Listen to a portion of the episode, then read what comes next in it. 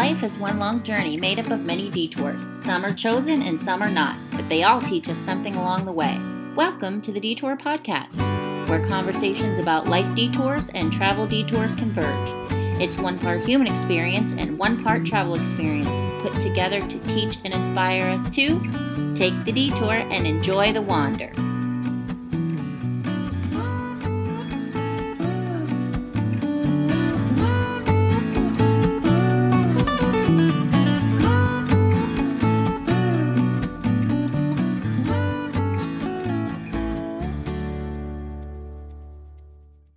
Everyone. Welcome back, fellow detourists and future detourists. I'm your host, Sheila Shinsky, and today we have a story that will tug at your heartstrings.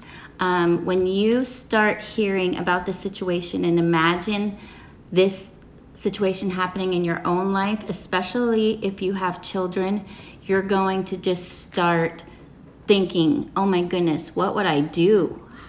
Like, how would we handle this? So, let me introduce our guest today. Uh, her name is Stephanie Walls and she is a teacher in the Land Lakes area. She has a loving husband, Mike, and two sons, Dalton and Remington.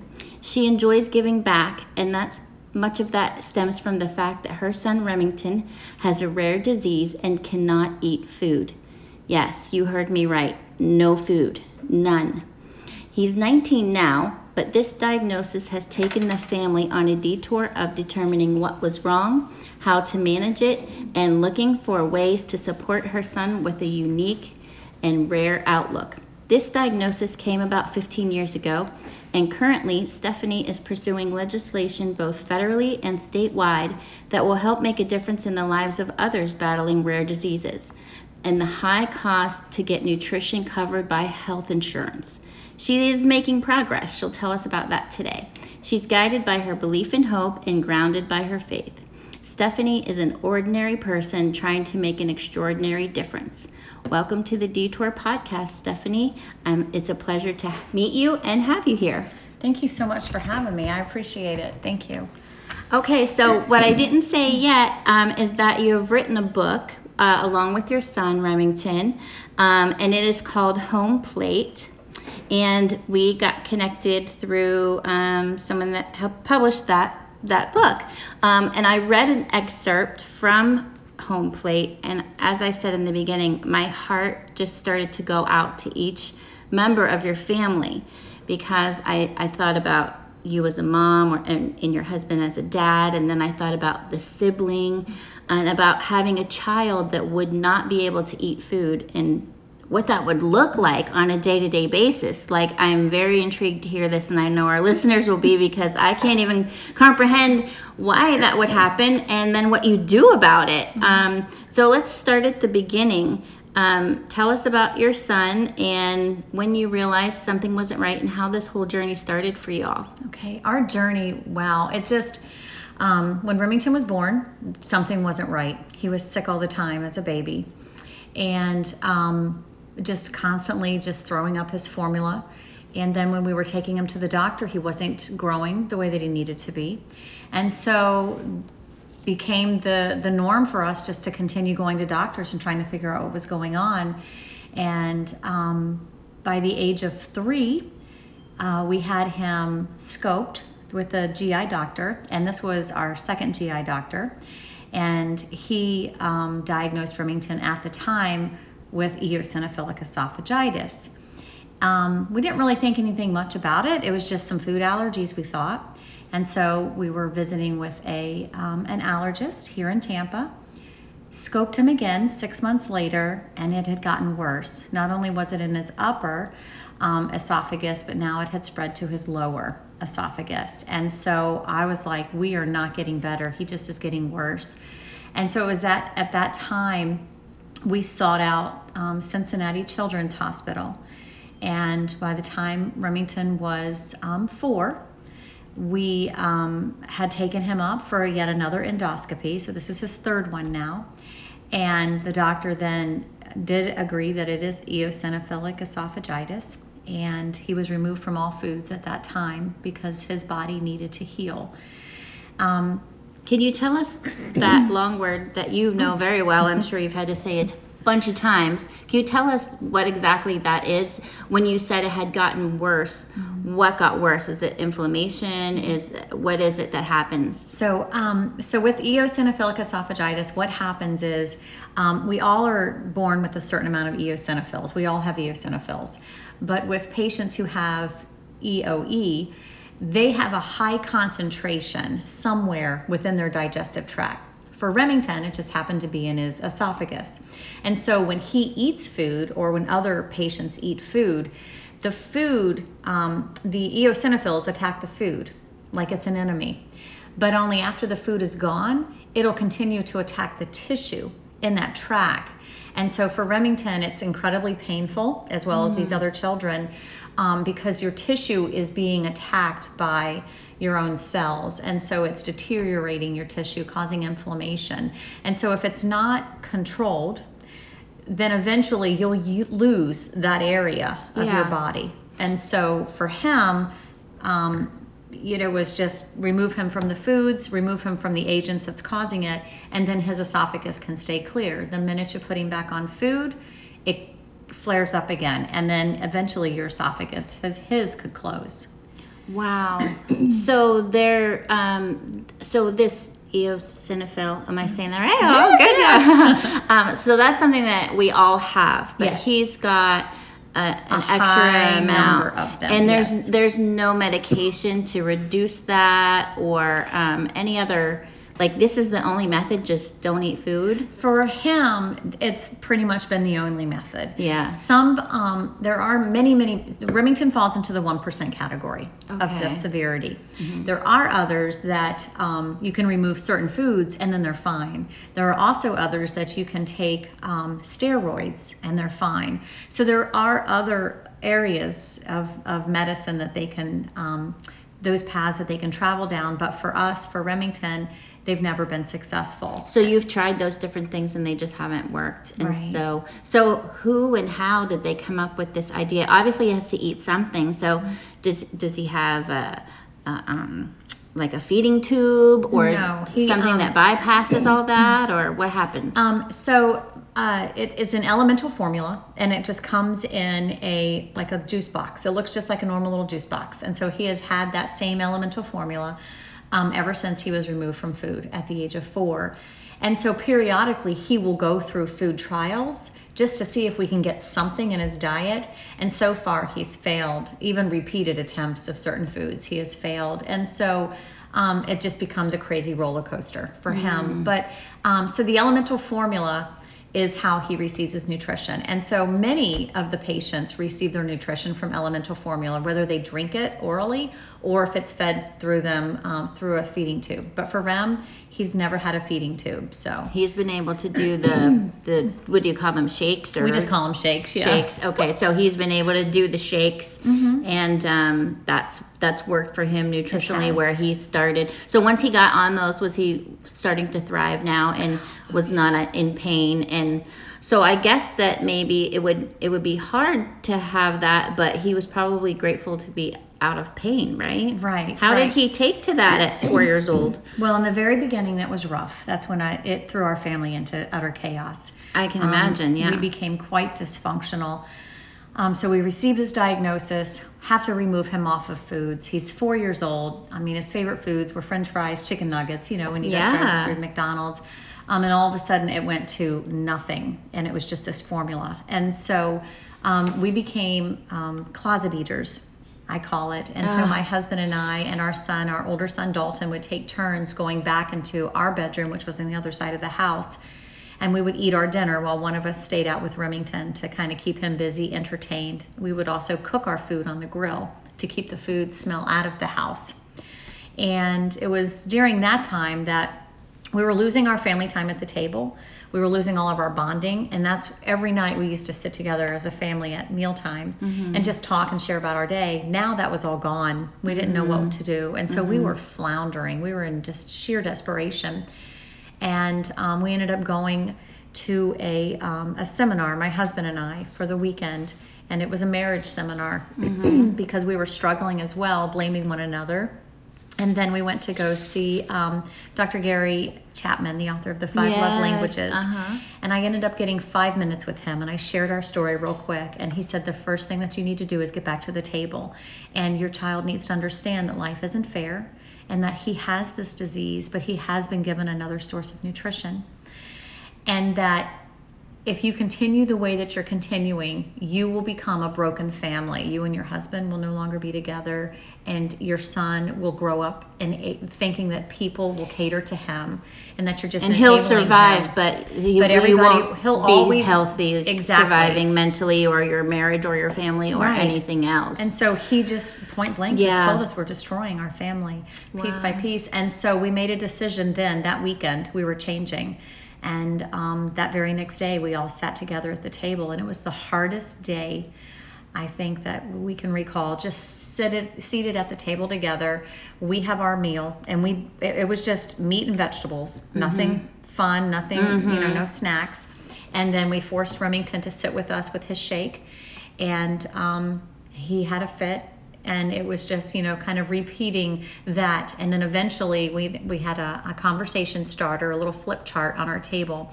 And so um, one of the things that Chat, dr chapman had said was don't focus on the food focus on your family focus on your conversation.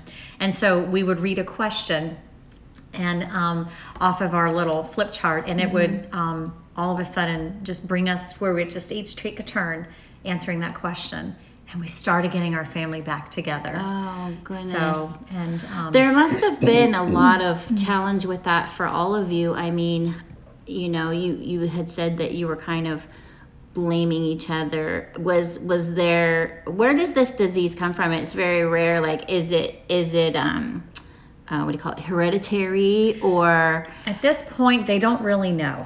So um, they don't know if it's genetic, they don't know if it's environmental. Um, I, I believe that a lot of the research is showing that it is kind of leaning towards environmental at this point, but there's just not yeah. a, a, a for sure. uh, for sure on that yeah. And i can imagine too that it would just be very hard um, and you even alluded to it in your in your book. I read an excerpt in it and you said you know your other child uh, you, you had like guilt about eating and about buying snacks for your other child you know do i buy the cheez its for dalton you know? You were be afraid that remington especially when he was a little guy i mean how do you explain this to a little guy to say like you can't eat this you know?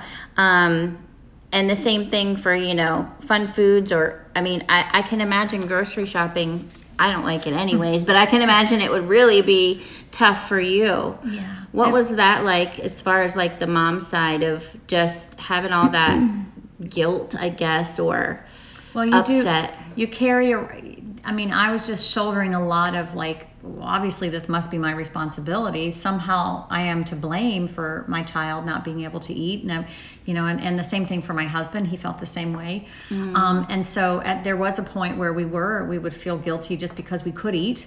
Um, and, but then just going grocery shopping um, like we shared in our, our book home plate it was tough because there were times when I would be walking down that aisle and I would see families just, you know, pulling whatever they want off the shelf for the kids.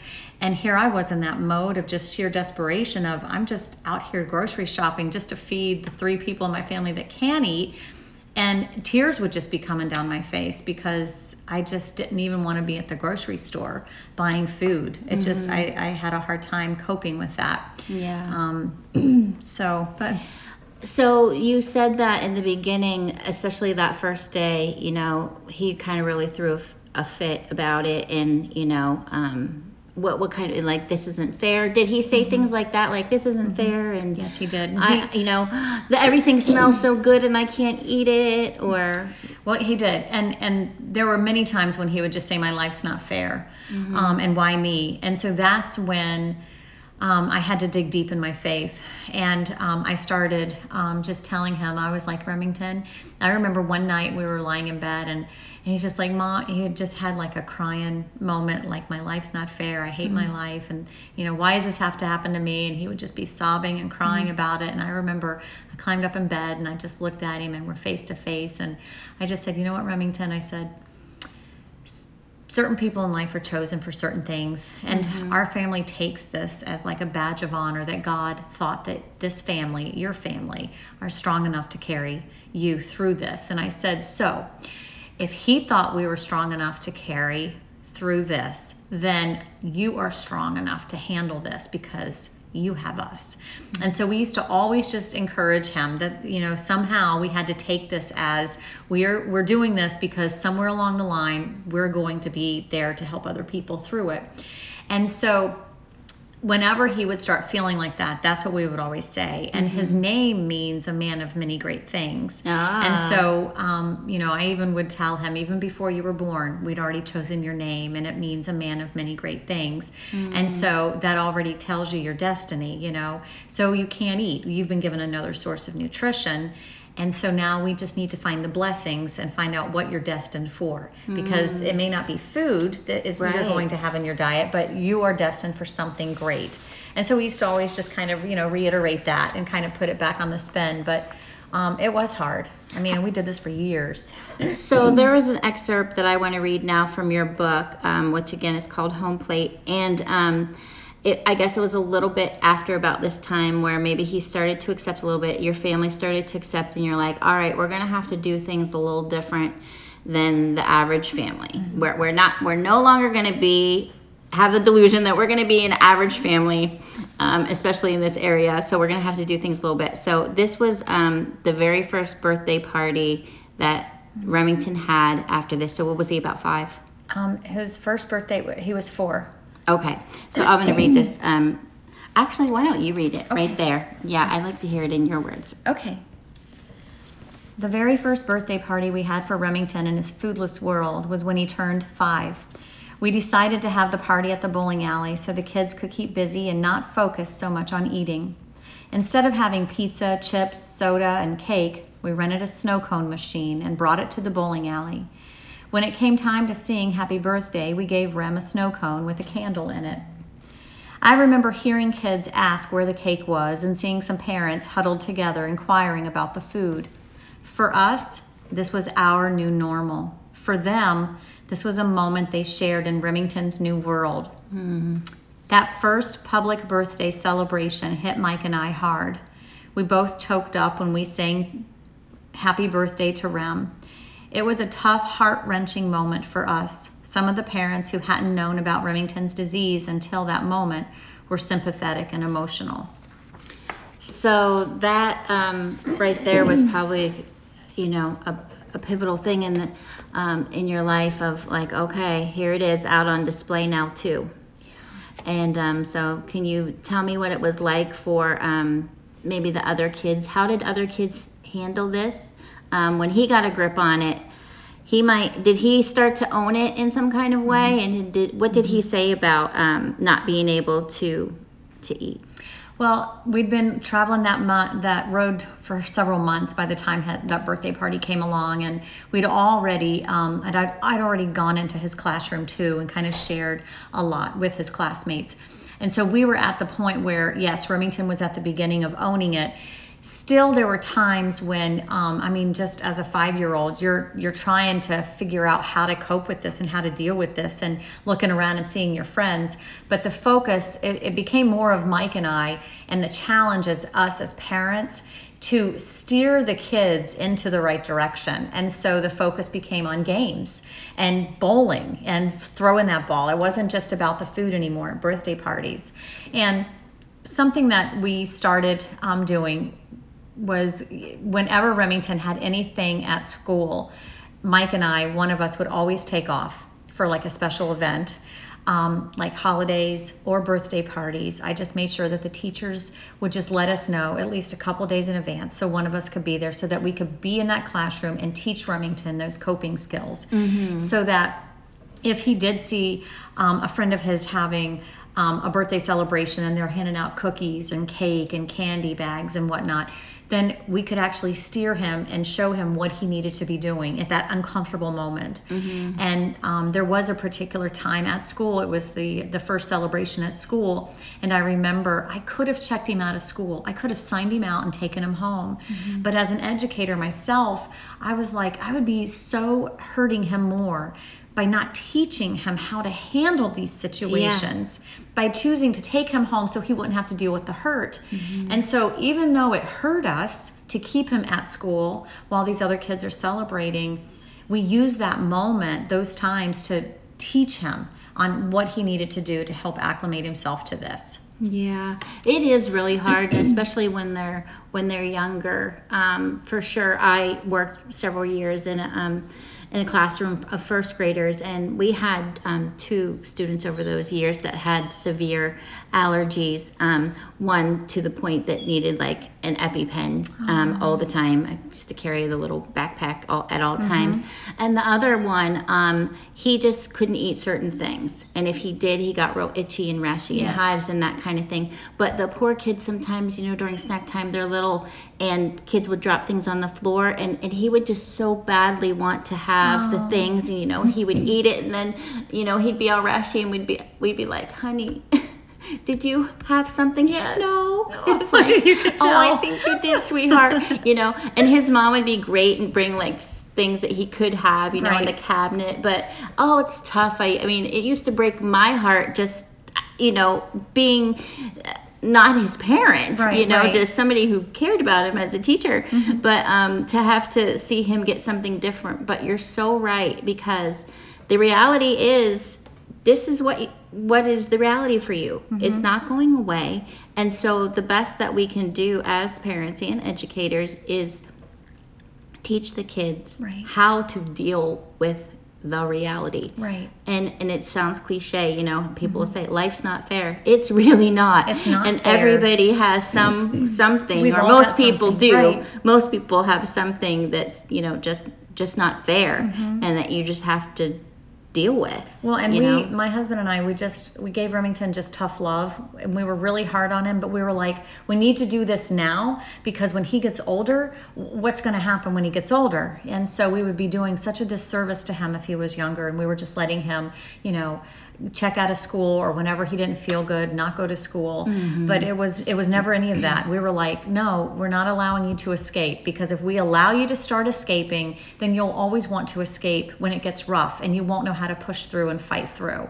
And so now at 19, he has, um, you know, he's still learning, but for the most part, he pushes through and fights through what Yeah. he needs to. Well, and at some point, I know, you know, he did take ownership because um, at one point there was a quote that he told a doctor um, when the doctor said, you know, you're going to have to live on these shake and juice boxes. Mm-hmm. And he said, um, yes, I can live on these. You don't know me. I Mm-hmm. can do it.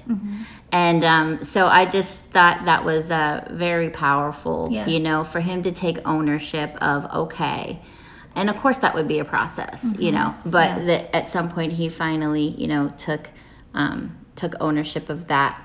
So, how did Remington make out with friends? Were there any teasing or bullying, or, or were they kind of like these other kids I mentioned, where the kids rallied around and said, you know, that they would they would do what they needed to do so that their friend could participate with them? Um, when Remington was in school, there wasn't any bullying or um, uh, any malicious behavior towards him whatsoever. And I think what helped with that was me coming into the classroom at such an early age. Um, each beginning of the year, and just kind of like letting the kids know this is what was, you know, his, you know, um, disease, and that it's not contagious, but that he had to drink this juice box for his survival. And so, for um, for Remington at lunchtime, he would be just like any other kid. He'd go to the lunchroom, he'd sit down with his group of friends, um, they'd all have their meals and he would pull out his juice box his shake and shake it up drink it and then he'd go for the day so um, that's pretty much how that worked and then he moved on into high school um, and then he had we had refrigerators set up to where um, he would just go and grab what he needed and he would just drink it and so it just became a normal routine and his buddies that he'd grown up with ever since elementary school all kind of accepted it and knew it so They knew the routine, and Mm-hmm. it was just it was accepted just what what we do. That's yeah. right.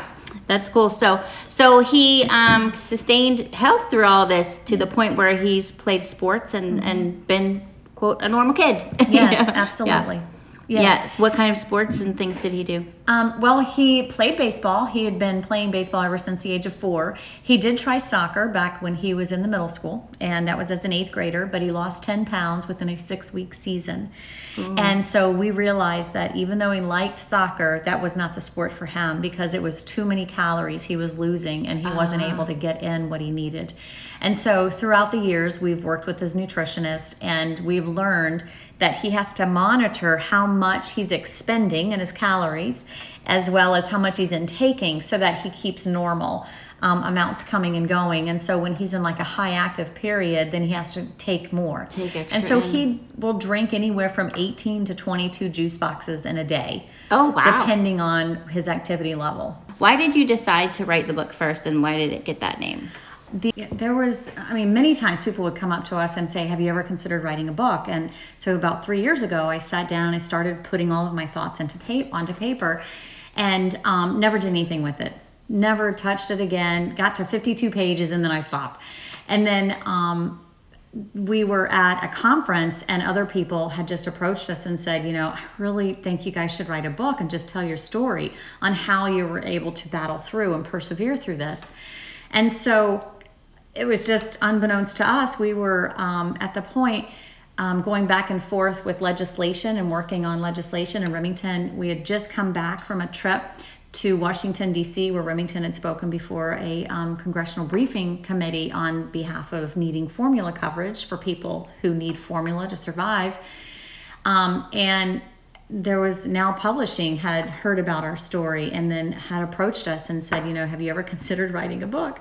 And so we actually, as a family, decided, we discussed it and we decided, sure. And it was the six weeks before Remington left for college that we sat down and it was 24 7 that we were writing this book, just putting everything down as much as we could. So you So- kind of started it, and then it became a collaboration. Yes. And home plate, obviously, the reference to baseball, Mm-hmm. but then also a reference to the dinner table. That's how we found our sanity again. That's how we became a family once again was back at home and the plate that it surrounded because that's where our um, dysfunction began was all of a sudden losing that time around the din- dinner table right? That family time. But then we got it back again when we all decided to come back around that plate at home.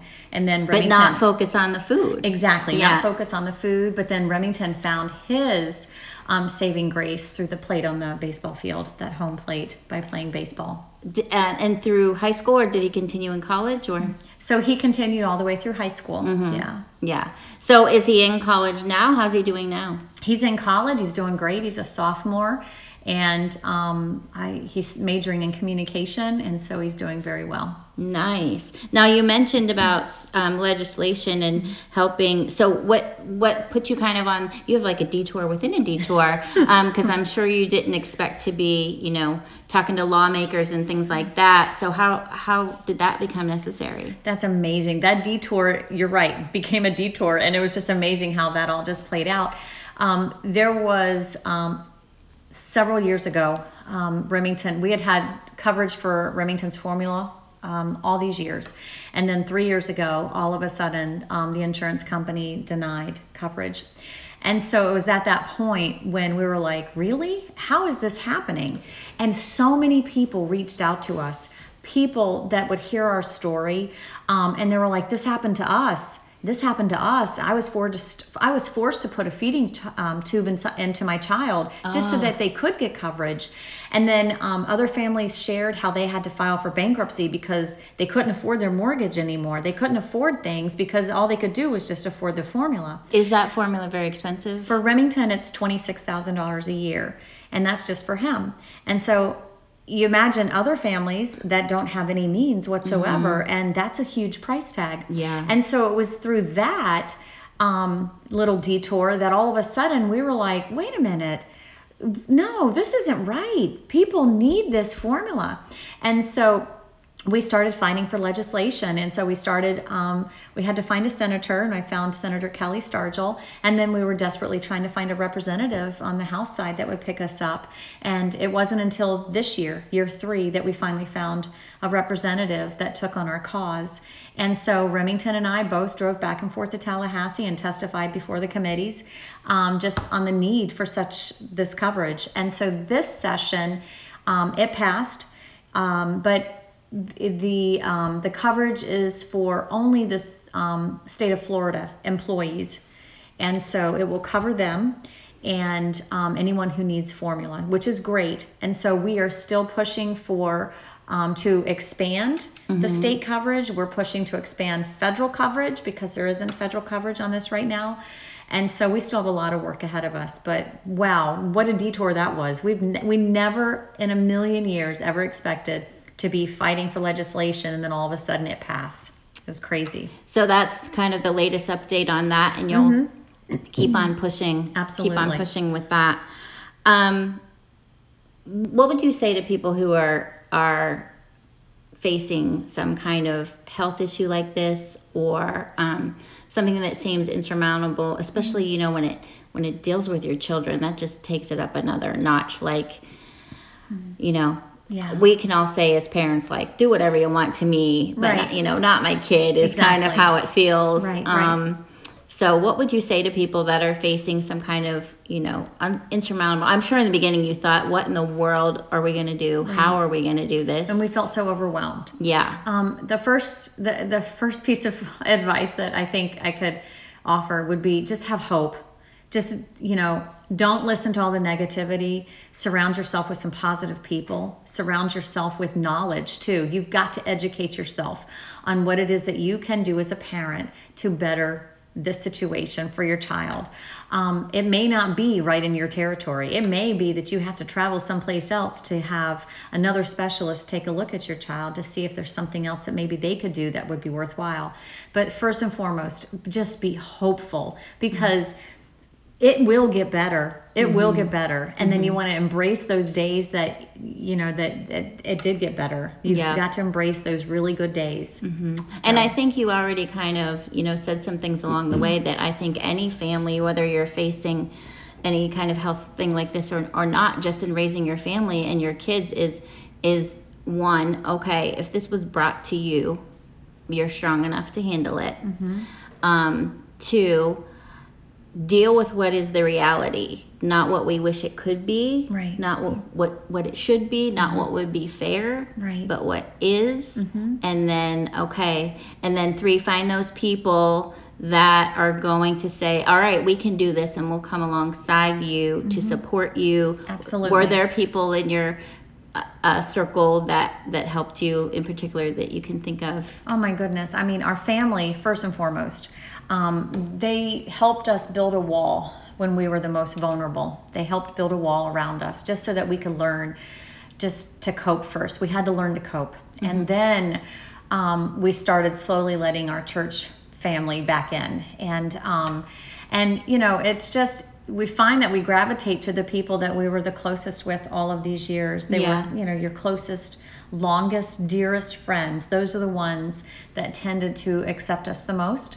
um, and understand. And um, and it was just, you know, you don't ever wish anyone to travel down this path, but you've got to have a strong family, and you have to have um, just some strong, faithful friends that'll guide you as well and encourage you. What is, if anything, um, has surprised you out of this journey that, um, you know, kind of like that saying, you know, the beauty for ashes? Like, what um, blessing, uh, you know, you've got the cutest house here, and out front, you've got a sign that says, blessed or blessed Blessed, blessed and um, so what what makes you feel blessed or what can you say because? I mean, I view life. I have a whole perspective that life is precious. It is the most precious gift ever. And when um, you're faced with a situation to where your child is sick and at the point of not knowing what is down the road, it can it can really wear on you. And so I've just learned just to trust in God and just to say, okay, I'm strong enough for today. Just give me the strength for tomorrow.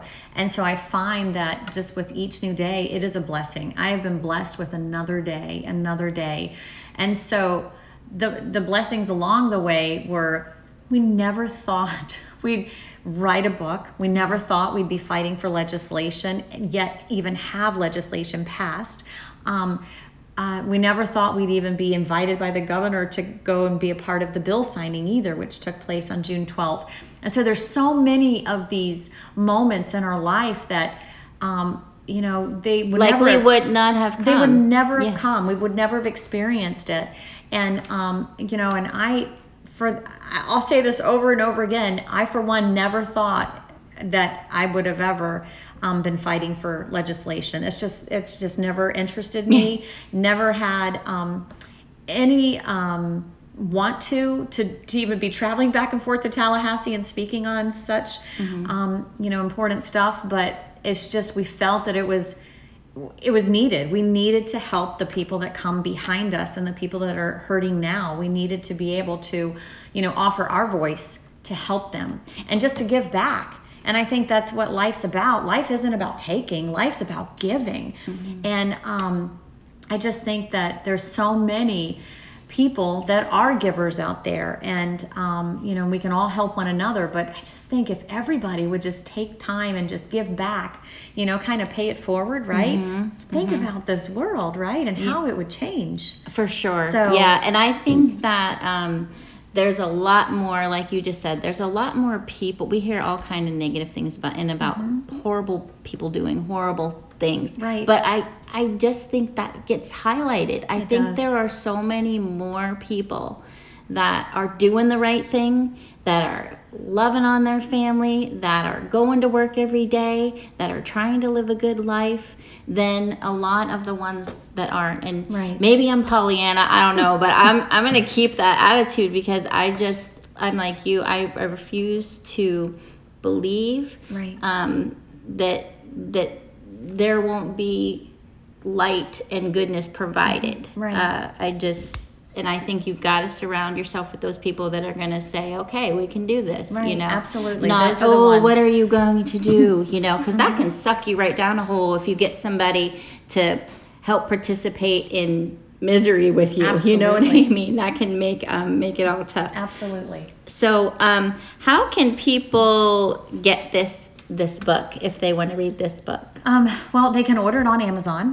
Um, they can get it from Barnes and Noble. Oh, I mean, nice. it's accessible anywhere. You can just Google um, "Home Plate" uh, by Remington and Stephanie Walls, and it'll just pop up. You can also get it from our um, publisher, Now Publishing, and so there's just a whole myriad of, of venues that they can um, purchase the book from.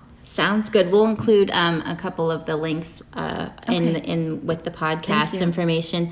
Um, I, I have to imagine that you are very proud of your son and probably very proud of your family. I just met you, and I'm proud of your family Oh, as you've thank you. shared this you. journey. I'm just proud that you guys, you know, it it's real like that your marriage was falling apart your family you know because this stuff hits you like a freight train Mm-hmm. It does. out of nowhere Right. and nobody thinks these things happen and then you have to figure out okay this was not what i thought was life was going to be like this was not my picture book that i wrote out Right. um, so i'm just proud of you guys. Are you very proud of your son and and probably your other son as well? Just your whole family i bet. Well, um, you know, we just we've worked so hard as a family to pick up the brokenness in our family and to work through it and just to build strength from it as well as to build strength from one another. And so in our family, we have just got the deepest love that one can ever experience. And it's because of the journey and all of those crazy detours along the way. And the detours were filled with so much pain. Um, but then there's been other detours that have just brought us so much joy and so much laughter. Um, and so there's just, you know, it is, it's, life's an amazing road. And when you just look at this if you mapped out where we came from and where we're headed this huge road map it's just it's anyone's guess right now you know? It's so- almost laughable where you're like okay right. what's next? Yeah all right. It's kind of like all right let's see what let's see what goes on now you know like Right. but we can probably handle it so. It's been it's just been it has been just a crazy ride. And we um we've started uh, doing some public speaking events now which we never ever thought that would even be in the mix and um and we just love being able to share our story, just trying to encourage other people that no matter what it is that you're going through, you don't have to have a kid that doesn't eat. It's just regardless of what your situation is and what's got you in that mode of, oh my goodness, you know, what am I going to do? If you just look at the next day and you just have hope in the next day and you just keep, you know, one day at a time trudging through, oh my goodness, you're going to get out of that valley and over that mountain and you're going to be standing on that mountain and you're going to be looking back like what i just came out of that valley Yeah. and it's so it's just an incredible feeling and so but that's what life is it's just one step in front of the other constant. Yeah, we've all just gotta, in one way or another, find that perseverance and endurance to Right. to, to keep on doing whatever it is that we we need to do. Mm-hmm. So, um, I'm glad that you mentioned about the the speaking. I was going to ask you if people are interested in maybe having you come speak, Mm-hmm. or maybe they want to help with this legislation somehow. Is there anything that listeners might be able to do? How could we contact you? Um, yes, they can absolutely um, reach out um, to me. I um, I guess I could give you my, or do they should they reach out to you, or that's what I'm trying to figure out. What would be the best way? I mean, or they could reach out to my now publishing, now publishing directly. We'll we'll talk about that, and then we'll um, we'll include that in the in the description about 'cause- how it might be the best way uh, to to reach you I mean, because yeah, this is brand new, so you kind of don't have that worked out. I don't know if you want like an email or whatever, but I sort of put you on the spot there. So So, but, but I mean, yeah, email will probably be best, and I can give you my email address for sure. Okay. So, all right, we'll include we'll include that in the description. Is there anything that we can do just as citizens to help this bill, or um, is, oh, you think of anything? absolutely. So, um, the the biggest um, area that we need help is that whether it be your local um, congressman, your um, your state congressman, um, your state representative, or your federal um, uh, legislator. Just reach out to them and let them know that we need elemental formula coverage. Um, and for the federal, it's the Medical Nutrition Equity Act.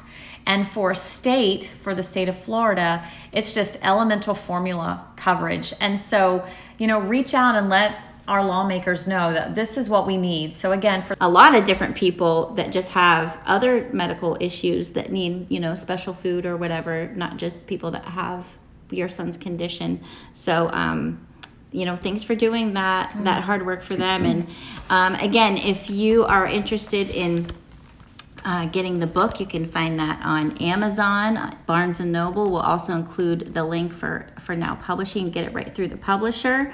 Um, we'll have stephanie's email and contact information connected to the description with this podcast so you can put that you know it'll be in the show notes kind of thing and we'll have a good way uh, for that. If you want to um, do some more research on the medical nutrition equity act um, it's apfed.org.